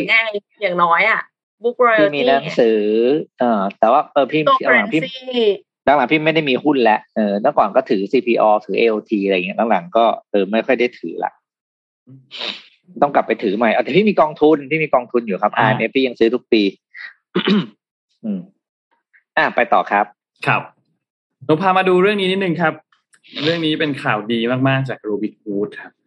คือโรบินฮูดเนี่ย ทุกคนรู้อยู่แล้วว่าเขาเป็นแพลตฟอร์มเดลิเวอรี่เนาะแล้วก็ตอนนี้เข้าสู่การเป็นซูเปอร์แอปด้วยนะครับโรบินฮูดเริ่มเข้าไปในหลายวงการมากขึ้น จากเดิมที่อยู่แค่อาหาร ตอนนี้ก็เริ่มมีเรื่องของโรงแรมมากขึ้น ซึ่งเขาก็ชูหลักๆ เลยต้องคือต้องการช่วยคนตัวเล็กใช่ไหมครับ วันนี้เขามีโปรดีๆครับ ที่จะมานำเสนอครับ โปรดีๆโปรนี้เนี่ยเข้าใจง่ายมาก ถ้าร้านคุณซื้อร้านอาหารร้านไหนที่อยู่ในวงสิบกิโลเมตร ค่าส่งสิบบาท ถูกมากเหมาค่าส่งให้เลยสิบบาท และที่สำคัญคือมีร้านที่เข้าร่วมโปรโมชั่นในครั้งนี้เนี่ยมากกว่าสองหมื่นร้านค้าเลยนะครับ ซึ่งก็ต้องบอกว่าโปรโมชั่นนี้เนี่ยให้กันไปจัดเต็มเลยเดือนหนึ่งนะครับ เริ่มต้นกันตั้งแต่เมื่อวานนี้จริงๆเริ่มตั้งแต่เมื่อวานเลยคือวันที่ 7 กุมภานะครับยาวไปจนถึงวันที่ 7 มีนาคมเดือนหน้าเลยนะครับซึ่งในแอปพลิเคชันเนี่ยคุณสังเกตตัวที่ร้านก็ได้ ร้านที่เข้าร่วมเนี่ยจะมีแถบสีส้มนะครับที่เขียนว่าร้านนี้ร่วมโปรดีๆด้วยนะครับก็10กิโลเมตร10 บาทนะครับทางด้านของกรรมการผู้จัดการนะครับคุณศรีหนาฏล่ำซำนะครับเขาก็บอกว่าอะ เขาในช่วงหนึ่งปีที่ผ่านมาที่เปิดให้บริการเนี่ยเขาก็มุ่งมั่นต้องการช่วยเหลือคนตัวเล็กนะครับ ให้ก้าวผ่านช่วงเวลาที่ยากลำบากในช่วงนี้นะครับเขาเลยต้องการช่วยผู้บริโภคด้วยช่วยร้านค้าด้วยนะครับ เพราะว่าการที่ลดค่าส่งแบบนี้เนี่ย ก็จะช่วยทำให้ร้านค้าเนี่ยมีทราฟฟิกเยอะขึ้น ตัวคนซื้อเองเนี่ยก็ประหยัดค่าส่งไปด้วยนะครับ ก็เลยเกิดเป็นโครงการโปรดีๆ ประกอบกับภาวะเศรษฐกิจปัจจุบันที่ค่าครองชีพพุ่งสูงขึ้นแบบนี้นี่ แบบสีส้มๆอย่างนี้เลยแบบในภาพตรงนี้เลยนะครับ จะมีเขียนเลยว่าร้านนี้ร่วมโปรดีๆด้วยนะครับ อ่า ก็สามารถที่จะเข้าไปร่วมกันได้นะครับซึ่งพันเขาก็มีส่วนลดมีอะไรที่อยู่ในร้านด้วยนะครับ แล้วก็อย่างที่บอกครับว่ามีถึงสองหมื่นร้านเลยที่เข้าร่วมโครงการนี้นะครับ ที่สำคัญคือ อยากให้ทุกท่านเข้าไปใช้สิทธิ์กันเยอะๆครับ เพราะว่าเขามีแค่เดือนเดียวเท่านั้นนะ เข้าไปร่วมกันเยอะๆ ไม่ว่าจะเป็นร้านค้า ไม่ว่าจะเป็นทางด้านของผู้ซื้อผู้บริโภคต่างๆ เนี่ย เช้าๆ เนี่ยหิวๆ เนี่ย เปิดแอปเลยฮะ เปิดโรบินฮูดเลยครับ เราคิดว่ามีหลายร้านเลยที่ปกติท่านท่านกินกันอยู่แล้วเนี่ยแหละ แล้วก็สามารถที่จะเข้าร่วมโครงการนี้ได้นะครับ ยกตัวอย่างร้านที่นนกินประจำที่นนชอบมากเลยคือเฮียให้ รู้จักร้านเฮียให้ไหมครับที่เป็นปูเอกมัย อ่าใช่ข้าวผัดโคตรปูเลยนะครับ เมนูเด่นของเขาเนี่ยนะครับเขาก็เข้าร่วมโครงการนี้ด้วยเช่นเดียวกันนะครับ ใครที่สนใจก็สามารถเข้าไปสั่งกันได้ แล้วก็มีโจ๊กสามย่านด้วยเช้าๆแบบนี้โจ๊กสามย่านก็ น่าจะถูกปากหลายๆท่านนนยังอยากกินเลยฟังแล้วอยากกินเลยร้องเลยค่ะนนหรือว่าใครที่เป็นสายดึกๆหน่อยซงเป็ดพะโล้ฮะไข่ยุยี่เมนูนี้อร่อยมากหลายๆท่านไปลองไปลองชิมกันได้ แล้วก็มีนิตยาไก่ย่างนะครับ มีออล็อกหยุดนะครับ ก็สามารถเข้าไปชิมกันได้นะครับ แล้วก็เข้าไปมีส่วนร่วมกับโครงการโปรดีๆ จากโรบินฮูดก็ขอบคุณโรบินฮูดมากๆนะครับ โปรโมชั่นนี่ชอบมากเลยค่ะ ชอบครับชอบอะไรก็ตามที่มีโปรโมชั่นสิบกิโลนี่มันแทบจะเป็นร้านที่เราสั่งปกติอยู่แล้วอะในระยะเนี้ย คือเราก็ไม่สั่งร้านที่มันไกลกว่านี้แล้วไงค่อนข้างใช่ครอบครอบคลุมแล้วนะครับ ก็ลองดูครับ ค่ะเอ่อเอ็มขอพามาเรื่องของคนเลี้ยงหมากันสักนิดนึงแล้วกันนะคะ แต่ว่าเป็นคนเลี้ยงหมาที่เป็น community นะครับแล้วก็อยู่ในสตาร์ทอัพซึ่งสตาร์ทอัพอันเนี้ย เป็นสตาร์ทอัพที่กำลังจะเข้า NASDAQ ค่ะด้วยวิธี SPAC นะคะสตาร์ทอัพเนี้ยชื่อว่า WAG WAG เป็นสตาร์ทอัพค้นหาคนพาสุนัขเดินเล่นก็คือเหมือนกับปกติแล้วเราก็ต้อง ถ้าเราไม่ได้อยู่บ้านหรือว่าเราไม่ว่างเราก็ต้องจ้างคนอื่นไปช่วยเดินเดินหมาเราใช่ไหมคะหมายถึงว่าแบบว่าไปไป walk the dog หมาเราไปเดินเที่ยว อืมโอ้จูงหมาเราไปเดินเที่ยวค่ะ ก็คือกำลังจะควบรวมกิจการกับ CHW Acquisition โดยมูลค่าของดีลเฉพาะการควบรวมนี้อยู่ที่สามร้อยห้าสิบล้านดอลลาร์เลยนะคะ เยอะมากๆ คือแว็กเนี่ยรวมคนรับจ้างดูแลหมาเนี่ยมีตั้งแต่จูงหมาไปเดินนะคะ แล้วก็ดูแลหมาข้ามคืนด้วย เหมือนเหมือนเป็นโรงแรมหมา แต่ว่าก็คือเป็นคนดูแลแทนที่จะเป็นโรงแรมเลยนะคะ ซึ่งค่าบริการไม่เท่ากันค่ะในแต่ละเมือง ทีนี้ไม่รู้จะกดอันไหนนะคะ มันเยอะมากก็เลยลองกดดูของ Evanston Evanston เนี่ยอยู่ในรัฐอิลลินอยส์ซึ่งก็คืออยู่ที่ที่ Kellogg อยู่นั่นเองนะคะ ราคาเริ่มต้นเนี่ยสามสิบเก้าดอลลาร์ต่อคืนค่ะ ปัจจุบัน Wag ให้บริการเฉพาะในสหรัฐอเมริกามากกว่า 4,600 เมือง ครอบคลุมกว่า 50 รัฐนะคะ ทั้ง 50 รัฐ แล้วก็มูลค่ากิจการอยู่ที่สี่หมื่นสี่พันล้านดอลลาร์ในปีสองพันยี่สิบค่ะ แล้วก็มีคนอยู่ในแพลตฟอร์มที่เขาเคลมนะในเว็บไซต์เขาเนี่ยสามแสนห้าหมื่นหนึ่งพันคนค่ะ คู่แข่งรายสำคัญเนี่ยคือ Rover ซึ่งก็คือเข้าตลาดหุ้นด้วยวิธี SPAC ไปแล้วก่อนหน้านี้ ประเด็นที่น่าสนใจของดีลนี้ก็คือว่า Wag เนี่ยเป็นสตาร์ทอัพที่ SoftBank เคยร่วมลงทุนเคยร่วมลงทุนถึงสามร้อยล้านดอลลาร์เมื่อปีสองพันสิบแปดค่ะ แต่บริษัทเนี่ยดำเนินการไม่ได้ตามแผนทำให้ SoftBank ขายหุ้นทั้งหมดแบบขาดทุนในปลายปี 2019 ซึ่งช่วงนั้นเนี่ย SoftBank ทยอยขายหุ้นสตาร์ทอัพที่ไม่เป็นไปตามเป้า แล้วก็ Wag ก็เป็นหนึ่งในนั้น แต่ว่าในที่สุดแล้วเนี่ยก็กำลังจะเข้า NASDAQ แต่แน่นอนเข้าแล้วหมู่หรือจ่ายังไม่รู้ เพราะว่าเข้าด้วยวิธี SPAC ด้วยเนาะคือเหมือนกับ ถ้าสมมติว่าคุณไม่ได้มั่นใจในตัวเองขนาดนั้นเขาจะเข้า SPAC ส่วนใหญ่แล้วมันจะเป็นแบบนั้นเหมือน backdoor listing เลยค่ะ ก็คือเอาบริษัทที่เป็นกล่องนะเข้าไปก่อน เสร็จแล้วก็ไป merge กับบริษัทที่เป็นกล่องนั้น แล้วก็เปลี่ยนชื่อเป็น Wag เป็นต้นนะคะ แต่นอกจากนี้ อยากจะพามาดูอีกสตาร์ทอัพหนึ่งที่ทำเกี่ยวกับเรื่องหมาเหมือนกัน แต่ว่าอยู่ที่ฝั่งอังกฤษกันบ้างค่ะ อันนี้คือเอ็มเห็นเพื่อนคนหนึ่งที่ตอนนี้อยู่ที่อังกฤษเนี่ยเขาเป็นคนรักหมา แต่ว่าเขาเลี้ยงหมาไม่ได้มันไม่สะดวก ก็เลยไปใช้บริการ borrowmydoggy.com ยืมหมาไปเดินเล่น อันเนี้ยคนที่มีแบบนี้ด้วยเหรอที่เดินเอาหมาไปจูงอะ ไม่ได้เงินนะแถมยังเสียเงินด้วย เสียเงินค่า subscription คือไปยืมหมาคนอื่น มาเดินเล่นจูงอ่า แต่คนที่คนที่เช่าหมาเหมือนเช่าหมาแต่คนที่เลี้ยงหมาก็ไม่ได้ตังค์อ๋อนี่นี่มันบอกว่า เก็บทั้งขึ้นทั้งร่อง คือเป็น subscription base ค่ะ คือคนที่พาหมาไปเดินเล่นเนี่ย เสียเดือนละหนึ่งปอนด์กว่าก็คือราวเดือนละประมาณห้าสิบบาทแต่ว่าคนที่เป็นเจ้าของหมา เสียเดือนละเกือบสี่ปอนด์ก็คือราวหนึ่งร้อยเจ็ดสิบบาทต่อเดือน คือคนเป็นเจ้าของหมาเสียเยอะกว่า เพราะว่าเขามี support เรื่องของสัตวแพทย์ด้วยยี่บสี่ชั่วโมง ถ้าสมมติว่าเราสามารถคือเราจะถามอะไรถามผ่านแพลตฟอร์ม ไม่แน่ใจว่ามีวิดีโอคอลได้ไหมอะไรอย่างเงี้ยค่ะ แต่ว่าก็คือเขาใช้วิธี support แล้วทั้งสองฝั่ง ถ้าสมมติว่าจะ message คุยกันอะก็คือต้อง subscription เป็น premium premium subscription ก็คือราคาที่บอกไป ก็เขาเคลมว่าเป็น dog community ที่ใหญ่ที่สุดในอังกฤษ ก็ไม่แน่ใจเหมือนกันว่าอันเนี้ยจะเป็นยูนิคอร์นตัวต่อไปหรือเปล่า อืม อืมหรือว่าเป็นไปแล้ว เออไอเดียไอเดียเขาก็น่ารักดีนะไอเดียน่าสนใจดีนะคือคือคนที่รักหมาแต่ว่าเลี้ยงหมาไม่สะดวกเนาะก็มีโอกาสได้เล่นกับหมา แล้วก็ไม่ได้เสียตังค์เยอะ แต่เพียงแค่ว่าเขาเลือกหมาได้ไง อันเนี้ย อืมแต่ว่าถ้าเป็นเป็นอีกอันหนึ่งอะค่ะ ก็คือ มีคนมาจ้างเขาจะเขียนโฆษณาไว้เลยว่า มีความสามารถในการทำ CPR หมาอะไรเงี้ยอืมเป็นคนละ business model กันอ่าโอเคอืมเออน่าสนใจน่าสนใจ คือเฮ้ยนนนนมีคำถามนิดนึงขอนอกเรื่องนิดเดียวแต่เกี่ยวกับสัตว์เลี้ยงนั่นแหละคือปกติแล้วอะเวลาเราเราเล่นกับหมาอะไรอย่างเงี้ยมัน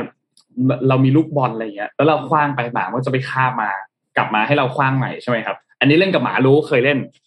แต่ปกติแมวกับแมว แมวทำแบบนั้นไหมอะ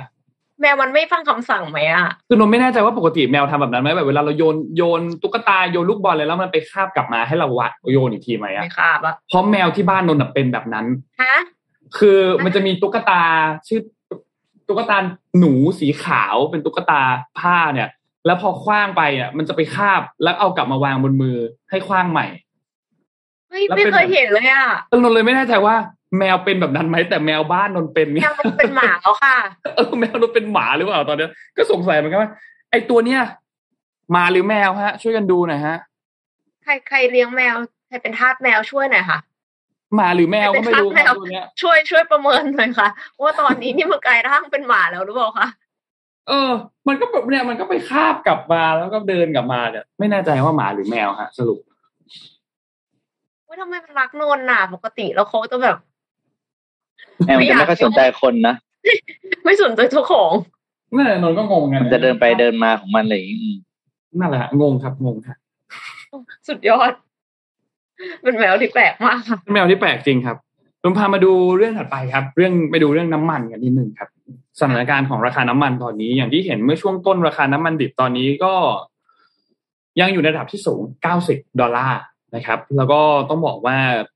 อืมเทรนด์ดูแล้ว ยังคงไม่ใช่ขาลงแน่นอน อาจจะไซด์เวย์อยากจะแบบว่าอยู่วิ่งวิ่งอยู่แถวแถวๆ90ต้นๆแบบนี้ไปเรื่อยแต่ก็ยังไม่น่าจะลง ทีนี้ปัญหาอันหนึงที่มาควบคู่กันเนี่ยก็คือเรื่องของราคาน้ำมันที่เราเติมกันเนี่ยที่ไม่ใช่น้ำมันดิบแล้วเนี่ย ก็ทางด้านของสหพันธ์การขนส่งทางบกแห่งประเทศไทยเนี่ย ตอนนี้มีการออกมาเคลื่อนไหวอีกครั้งหนึ่งนะครับ เพื่อกดดันทางด้านของรัฐบาลเรื่องราคาน้ำมันแพงอีกครั้งหนึ่งนะครับ แล้วก็มีข้อเรียกร้องอันหนึ่งครับ คือต้องการให้ตรึงราคาน้ำมันดีเซลไว้ที่เนี่ย ไม่เกินลิตรละ 25 บาทนะครับและที่สำคัญคือเขาก็ยื่นเรื่องไปแล้วเนาะอย่างที่เราได้ยินอ่านข่าวมาช่วงสองสาเดือนที่ผ่านมาเนี่ยคือเขายื่นเรื่องต่อกระทรวงพลังงานไปเมื่อ 2 เดือนที่แล้ว แต่ก็ยังไม่ได้รับการตอบสนองนะครับรัฐบาลเนี่ยมีนโยบายอันหนึ่งก็คือตรึงราคาน้ำมันไว้อยู่ที่ 30 บาท แต่ว่ายังไม่มีกับความต้องการของทางด้านของสหพันธ์การขนส่งทางบกนะครับทางด้านของคุณอภิชาติไพรรุ่งเรืองเนี่ยนะครับ ซึ่งเป็นประธานของสหพันธ์เนี่ยก็ได้มีการประกาศเมื่อวันที่ 4 กุมภาพันธ์ที่ผ่านมานะครับหลังจากที่มีการประชุม เรื่องของการเคลื่อนขบวนรถขนส่งสินค้า รถกระบะรถบรรทุกต่างๆ เนี่ย ซึ่งจะมาวันที่กระทรวงพลังงานในวันนี้ วันที่ 8 กุมภาพันธ์ มีกิจกรรมชื่อว่า Truck Power Final Season นะครับ สาเหตุที่เรียกว่า Final Season เนี่ยคือก่อนหน้านี้เขาทำมาแล้ว 2 ครั้งนะครับ ครั้งนี้ก็เลยเป็นการต่อสู้ครั้งสุดท้าย วัตถุประสงค์หลักๆ ก็คือ ต้องการสะท้อนให้เห็นความเดือดร้อนของผู้ประกอบการ แล้วก็ให้ข้อมูลต่อสาธารณะเรื่องของความล้มเหลวในการจัดการเรื่องราคาเชื้อเพลิงของรัฐบาล ทั้งการตรึงราคาการเก็บภาษีสรรพสามิตโดยพุ่งเป้าไปที่การทำงานของคุณสุพัฒนพงศ์นะครับรัฐมนตรีกระทรวงแรงงานเนี่ยนะครับ แล้วก็บอกที่ก็บอกว่าบ่ายเบี่ยงเรื่องของการแก้ปัญหาต่างๆนะครับ ทางสหพันธ์เนี่ยก็บอกว่าผู้ประกอบการขนส่งเนี่ยแบกรับภาวะขาดทุนมาเป็นปี แล้วก็พยายามยื้อไม่ขึ้นราคาค่าขนส่ง เพราะว่าตระหนักว่าถ้าตัวรถขนส่งขึ้นราคาค่าขนส่งเนี่ยมันก็จะกระทบตามเป็นลูกโซ่นะครับ แต่ในเมื่อถ้ารัฐบาลไม่ช่วยเหลือไม่อุดหนุนไม่เหลียวแลอะไรเลย เราก็จำเป็นที่จะต้องโยนภาระนี้กลับให้รัฐบาลไปแก้ไขแล้ว ถ้าเราขึ้นค่าขนส่ง ราคาสินค้าก็ขึ้นรัฐบาลก็ต้องไปดูแลกันเองนะครับ ทางด้านของสหพันธ์ก็เคลื่อนไหวสองวัน คือเมื่อวานนี้วันที่เจ็ดกุมภากับวันนี้คือวันที่แปดกุมภานะครับ ซึ่ง ทางด้านของวันนี้เนี่ยนะครับรถบรรทุกน่าจะมีจำนวนเป็นหลักพันนะครับ ที่มาจอดบริเวณกระทรวงแรงงานในถนนวิภาวดีรังสิตเนี่ยนะครับอ๋อหลักเหรอพันหลักพันนะครับ ทางด้านของนายกเองใช่พอหเห็ลีนกเลี่ยงนะคะ ทุกคน พอเห็นการเคลื่อนไหวครั้งนี้ นายกเองก็บอกว่า ก็ออกมาชี้แจงว่ารัฐบาลเนี่ยตอนนี้ใช้ทุกวิธีแล้วที่ตรึงราคาไม่ให้ราคาน้ำมันดีเซลเนี่ยสูงเกินไป ในระดับที่ส่งผลกระทบอย่างรุนแรง แล้วก็กว้างขวางมากเนี่ยนะครับ แต่การแก้ไขปัญหาน้ำมันแพงเองก็ต้องคำนึงถึงงบประมาณของรัฐบาลคำนึงถึงสถานการณ์ของน้ำมันโลกด้วย แล้วก็รัฐบาลเองก็ต้องดูแลคนทุกกลุ่ม ไม่ใช่ดูแลแค่กลุ่มของผู้ประกอบการขนส่งเท่านั้นนะครับ รัฐบาลเองก็ต้องการไม่ให้ราคามันสูงเกินไปจนมากกว่านี้จนเดือดร้อนกันไปหมดเหมือนกันนะครับ แต่ว่ารัฐบาลจะทำได้หรือเปล่า ก็ก็ก็ต้องติดตามดูนะครับ เพราะว่ารัฐบาลต้องเอาเงินส่วนรวมมาดูแลทุกๆกลุ่มนะครับ ก็ตอนนี้เนี่ยถ้าเทียบราคาน้ำมันกันที่เป็นดีเซลอย่างเดียวนะ ระหว่างไทยกับเพื่อนบ้านเนี่ยนะครับ ข้อมูลนะวันที่เจ็ดกุมภาพันธ์เนี่ยก็ต้องบอกว่า ราคาก็วิ่งวิ่งอยู่แถวแถวยี่สิบเก้าจุดเก้าสี่ถึงสามสิบจุดเจ็ดสี่นะครับ ไม่ว่าจะเป็นที่ไหนก็ตาม ยกตัวอย่างอะอย่างที่ไทยเนี่ย ไทยเราอยู่ประมาณสามสิบ ยี่สิบเก้าจุดเก้าสี่บาท อันนี้ราคาดีเซลนะครับ เราอยู่ในอันดับหกนะครับ ถ้าเทียบในอาเซียนนะครับ ถ้าที่แพงกว่าเราขึ้นไปเนี่ยนะครับ ก็จะมีกัมพูชา มีลาว มีฟิลิปปินส์ แล้วก็มีสิงคโปร์ แล้วก็มีเวียดนามนะครับ ถูกกว่าเราก็จะมีทางด้านของเมียนมา มีมาเลเซีย มาเลเซียนี่ค่อนข้างถูกเลย บรูไนก็ค่อนข้างถูกนะครับ อินโดนีเซียก็ใกล้เคียงกันอยู่ที่ 27 บาทนะครับ เพราะฉะนั้นก็หลังจากนี้ติดตามครับว่าข้อเรียกร้องของฝั่ง ลุ่มสหพันธ์เนี่ยรัฐบาลจะมีมาตรการรองรับอย่างไร จะช่วยแก้ไขอย่างไรนะครับ หรือว่าจะไม่สามารถที่จะแก้ได้ เพราะว่าไม่มีงบประมาณไม่มีอะไรต่างๆ ที่จะมาช่วยตรงนี้นะครับ แต่ว่าอย่างไรก็ตามถนนพื้นที่บริเวณตรงนั้นน่าจะได้รับผลกระทบเนาะเพราะว่ามีรถบรรทุก ถ้าตามที่ทางด้านของประธานสาพันธ์บอกจริงคือหลักพันเนี่ยก็น่าจะเอาจริงใช่ไหมเนี่ย เอาจริงครับนี่นี่เขาจริงเขาว่าคือคือไม่ได้ว่าอะไรเขานะแต่ว่าโอ้โหวันนี้เราจะต้องติดขนาดไหนเนี่ย เคลื่อนไหวสองวันก็คือเมื่อวานวันนี้นะครับอ๋อไม่น่าเมื่อวานรถติดมากแบบทุกแยก ทุกแยกหลักๆของวงแหวนรอบนอกติดหมด เมื่อวานพี่ก็ไม่ดีพี่ไปพี่ไปต้องข้ามตรงสะพานพระรามเก้าใช่ไหมเฮ้ยทำไมรถติดจังเลยวะอ๋อเขามีเรื่องนี้นี่เอง ซึ่งเราก็ไม่ว่ากันเนาะเขาอะไรเคลื่อนไหวเราก็แต่แค่แบบคนที่จำเป็นต้องไปตรงนั้นจะได้วางแผนถูกคือเดี๋ยวไม่มีธุระก็อย่าไป เออคืองานการจะเสียหมดไม่ใช่ได้หรอก คือเราก็ไม่ว่ากันหรอกคุณจะเคลื่อนไหวแต่ว่า ที่เหลือต้องเตรียมตัวด้วยหลีกเลี่ยงก็จะได้ทุกคนก็เออนะนั่นแหละ งานเราจะได้ไม่เสียด้วย ครับ นั่นแหละฮะก็หวังหวังว่าปัญหาราคาน้ำมันจะที่คลายเร็วๆนี้นี่เนี่ยมันข้ามมาอีกแล้วมันข้ามกลับมาอีกแล้วเห็นไหมเนี่ยมันนี่คือตุ๊กตาพี่หนูที่พูดถึง แล้วมันก็จะข้ามไม่แต่ว่านนโยนไปเหรอโยนเนี่ยนนนนนนจะโยนไปฝั่งนู้นเนี่ยแล้วมันก็จะเนี่ยจะวิ่งจะวิ่งจะวิ่งไปโอ้ไม่เข้าใจเหมือนกันฉลาดฉลาดน่ารัก แมวตัวนี้เหมือนหมาฮะค่ะเอ็มเอ็มขอพาไปที่เรื่องของหน้ากากอนามัยสักนิดนึงค่ะ เพราะว่าตอนนี้เนี่ย ทุกคนก็คือใส่หน้ากากอนามัยกันทุกวันใช่ไหมคะถ้าออกจากบ้าน ซึ่งก็เป็นเรื่องที่ควรทำนะ เพราะว่ามันเป็นโควิด -19 เนาะใช่ไหมแต่ว่าการที่มีหน้ากากอนามัยเยอะขนาดนี้ค่ะ ในปี 2020 เนี่ย มีรายงานว่ามีหน้ากากอนามัยจำนวน 1,560กว่าล้านชิ้น ถูกทิ้งลงมหาสมุทรเป็นมลพิษทางทะเลนะคะ เพื่อกำจัดหน้ากากอนามัยเหล่านี้เนี่ยนักวิทยาศาสตร์ก็เลยพยายามที่จะคิดค้นวิธีการรีไซเคิลเพื่อนำหน้ากากอนามัยใช้แล้ว ให้ปรับเปลี่ยนกลายเป็นวัสดุอื่น ๆ ที่มีคุณค่าค่ะ อย่างเช่น วัสดุทำถนนเป็นต้นนะคะ แต่ว่าล่าสุดนักวิทยาศาสตร์จากมหาวิทยาลัยวิทยาศาสตร์และเทคโนโลยีนานาชาติ MISIS เขาคิดค้นวิธีเปลี่ยนหน้ากากอนามัยใช้แล้วทิ้งให้เป็นแบตเตอรี่ค่ะกระบวนการรีไซเคิลเนี่ย เริ่มต้นด้วยการทำหน้ากากอนามัยปลอดเชื้อด้วยคลื่นอัลตราซาวด์แล้วก็เอาหน้ากากอนามัยไปผสมกับน้ำหมึกที่ทำจากกราฟีนนะคะ บีบอัดส่วนผสมทั้งหมด ภายใต้ความร้อน 140 องศาเซลเซียส แล้วสุดท้ายจะได้ก้อนอิเล็กโทรดของแบตเตอรี่ ก้อนอิเล็กโทรดเนี้ยจะถูกนำมาวางไว้สองฝั่งของแบตเตอรี่ให้กลายเป็นขั้วบวกและขั้วลบ แล้วก็กั้นขั้วทั้งสองด้วยฉนวน ซึ่งฉนวนที่ว่าเนี่ยทำจากหน้ากากอนามัยที่ใช้แล้วด้วยเช่นกันค่ะ หลังจากนั้นเนี่ยจะไปบรรจุลงแผงที่ทำจากแผงยารีไซเคิลคือแผงก็คือรีไซเคิลมาเหมือนกัน แต่ว่าเป็นแผงยาเป็นแบบไอที่แผงสีเงินนะคะ แล้วก็เติมสารอิเล็กโทรไลต์ซึ่งเป็นสื่อประจุนำประจุภายในแบตเตอรี่ ก็คือเสร็จออกมาเป็นแบตเตอรี่ แล้วก็ใกล้เคียงกับแบตเตอรี่ลิเธียมไอออนเลยค่ะเพราะแบตเตอรี่ลิเธียมไอออนที่ใช้ในอุปกรณ์อิเล็กทรอนิกส์แบบพกพาจะให้พลังงานอยู่ในช่วง หนึ่งร้อยถึงสองร้อยห้าสองร้อยหกสิบห้าวัตต์ต่อ ขอโทษค่ะหนึ่งร้อยถึงสองร้อยหกสิบห้าวัตต์ชั่วโมงต่อกิโลกรัม แต่ว่าแบตเตอรี่ตัวต้นแบบอันนี้ค่ะ ที่ทำมาจากหน้ากากอนามัยเนี่ย ให้พลังงานได้ราวเก้าสิบเก้าจุดเจ็ดวัตต์ชั่วโมงต่อกิโลกรัม ก็คือถือว่าใกล้เคียงเลยนะคะ กับเรนจ์ต่ำสุดของลิเธียมไอออน นักวิทยาศาสตร์เนี่ยเขาบอกว่ายังได้ปรับปรุงส่วนผสมอีกเล็กน้อยด้วยการเติมสารจำพวกแคลเซียมโคบอลต์ออกไซด์ เพอรอฟสไกต์เพื่อที่จะทำให้แบตเตอรี่ให้พลังงานเพิ่มขึ้นสูงสุดได้ถึง 208 วัตต์ชั่วโมงต่อกิโลกรัม เฮ้ย 208 วัตต์ชั่วโมงต่อกิโลกรัมเนี่ย คือเกือบจะไปเท่าสูงสูงของแบตเตอรี่ลิเธียมไอออนแล้วนะคะ แล้วก็ทำให้ความจุของแบตหลังชาร์จแล้ว 1,500 รอบเนี่ย ยังเหลืออยู่ที่ 82%นับว่าทนมาก ๆ เลยทีเดียว ก็เป็นหนึ่งในวิธีการที่คิดค้นขึ้นเพื่อ ลดปริมาณขยะในสิ่งแวดล้อม แล้วก็มีผลดีต่อภาคอุตสาหกรรมในการผลิตแบตเตอรี่ด้วยต้นทุนที่ต่ำเพราะว่าวัตถุดิบเนี่ยมีเหลือเฟือเลยนะคะ หาได้ทุกที่เลยหน้ากากอนามัยที่ใช้แล้วเนี่ยเนื่องจากอุปกรณ์อิเล็กทรอนิกส์เนี่ยใช้แบตเตอรี่เยอะมากๆ แล้วตอนนี้ก็คือทุกอย่างก็อิเล็กทรอนิกส์กันหมดแล้วนะคะ ชิปก็หายไปเยอะแล้วนะคะ แบตเตอรี่เนี่ยก็เป็นที่ต้องการมากๆเลย ถ้าทำหน้ากากอนามัยให้เป็นแบตเตอรี่อย่างแพร่หลายอย่างรวดเร็วเนี่ย ก็น่าจะเป็นผลดีค่ะ ถ้าเอาไปทำแบตรถยนต์ได้ แบตสำหรับโซลาเซลล์ได้โหยิ่งดีใหญ่เลยนะคะ ดีครับดีครับ อืมเอออันนี้สร้างสรรค์อะไปพอพอพอพอ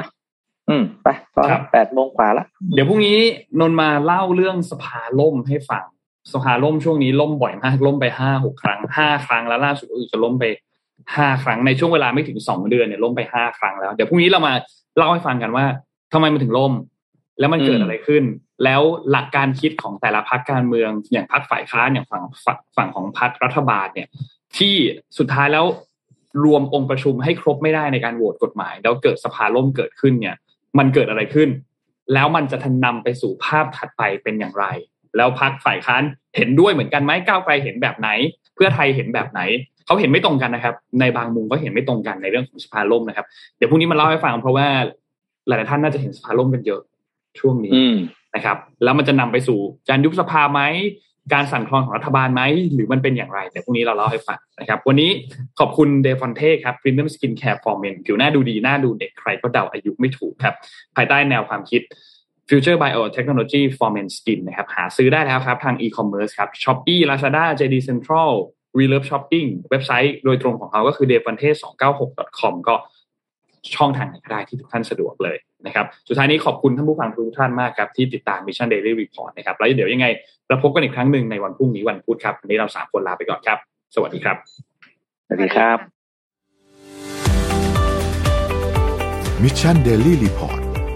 start your day with news you need to know